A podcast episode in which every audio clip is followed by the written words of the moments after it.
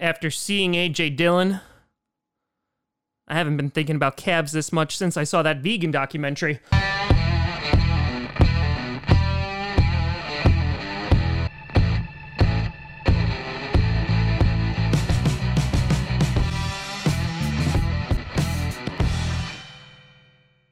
Crossy Posse Packer Nation. Welcome to another episode of Packcast, the podcast where you don't have to be a Packers fan, but it sure does help. I'm your host, Tom. I had to go into work today, so I had to put on pants today. It was gross. Grassy. And today we're going to talk about some major takeaways from the first two days of Packers practice. Before we get to that, I want to do a big shout and thank you to some brand new YouTube members. First, we got, oh my God, it's Johnny, who is now a Patreon and a YouTube member. Thank you very much. You got Sebastian Schlufter. Thank you very much. And you have Shays Gottschalk. Thank you very much for the support. It is much appreciated. So the Packers' first practice was on Saturday, in which we put out a video while practice was going on, talk about how Kenny Clark got his $70 million four-year extension. And today was the second practice, and tomorrow will be the first padded practice. That's right we're getting closer and closer to actual football here. Now, something that was announced before the first practice was actually the Packers cutting three players, uh, two undrafted free agents, and a former seventh round pick from the 2018 draft. So, first, you had Dequoy, who was the Canadian Football League cornerback, which I know a lot of people were hyped about, hyped about his speed. Unfortunately, he got cut. You had Darrell Stewart, the undrafted free agent who we picked up immediately following the draft. I did a video on it. I was like, we got a wide receiver. And then that's gone now. And finally, James Looney, who we drafted in the seventh round in 2018. He was originally drafted as a defensive lineman and was transitioning to a tight end. However, even though he lost all of this weight, he gets cut before the first practice practice, and so Looney finds himself as a free agent. And we've talked about this on the show previously about how this pandemic is unfortunately going to negatively impact those undrafted free agents, those guys who are on the fringe of making the roster because there's no preseason games. They're not really going to be able to show what they can do. And so it's going to be up to the front office and the coaching staff to really just judge them on what's going on in practice. So unfortunately, you're going to see a lot more people get cut who are not going to be given a lot of opportunities. You also saw Jace Sternberger and Mason Crosby returning to practice, so coming off the COVID 19 list, which is a very, very good sign. But really, Saturday was completely and totally dominated by this. That's right, AJ Dillon's calves. Those things are humongous. To quote the great Aaron Rodgers in his presser on Saturday, he's a big boy, and he most certainly is.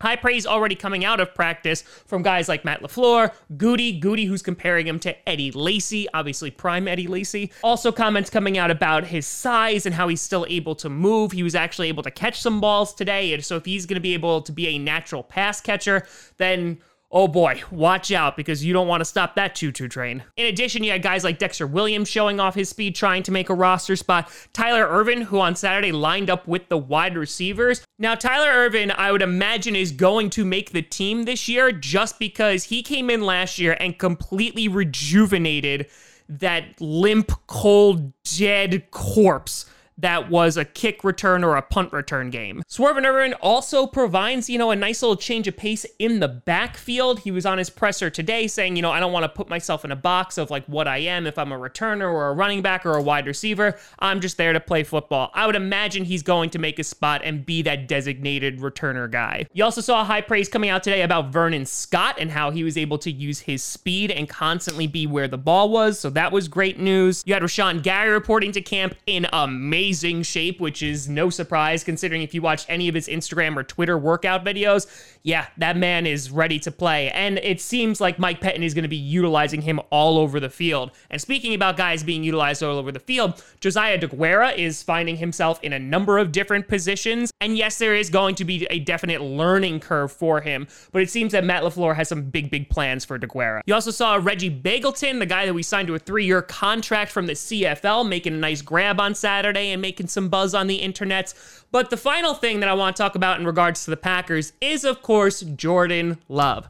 A lot of eyes on Jordan Love coming into his first practice in which I saw some good, some bad, in which you saw him doing the hoop exercise. He missed all. He didn't get any balls on the hoop. So that was disappointing. And LaFleur basically said, listen, you know, he's got a lot of intelligence, but he's got a lot to learn. He's got a lot to learn with his footwork. And of course, on top of that, he needs to work on his accuracy. Now, I can already hear the critics go, wait a minute, Jordan Love, he, he didn't get no balls in the hoop. This, this who we drafted?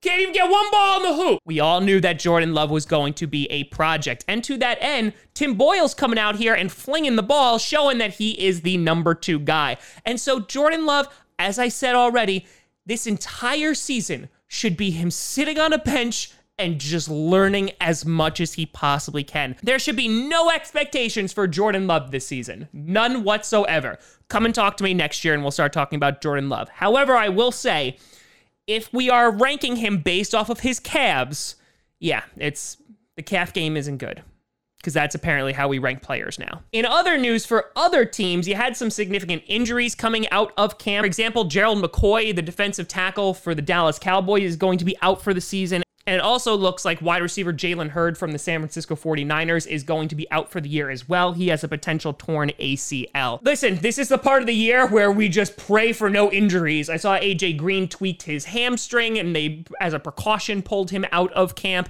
And so that's that a good day is we, we get through with nobody on the injury list. That's that's what we aim for every single day. Especially now if there's no preseason games. Yeah, we just need to get to September as healthy as humanly possible as they ramp up to the start of the season. So while there are no fans, and that means that I am not there at training camp, it's good to have some resemblance of Packers football return to us. But let me know what you think down in the comments below. Tomorrow you got the full padded practice and it should be fun. Let me know what you think. You can always find me at TomGrassiComedy.com or at TomGrassiComedy on all social media. See down below. Check out podcasts on SoundCloud, iTunes, Google Play Music, Spotify, and of course YouTube. And a big shout and thank you to all the patrons over at patreon.com slash TomGrassiComedy. But we got Madden Monday tonight at 7.30 p.m. Eastern. See you there. I'm Tom Grassi. And as always, go Pack Go.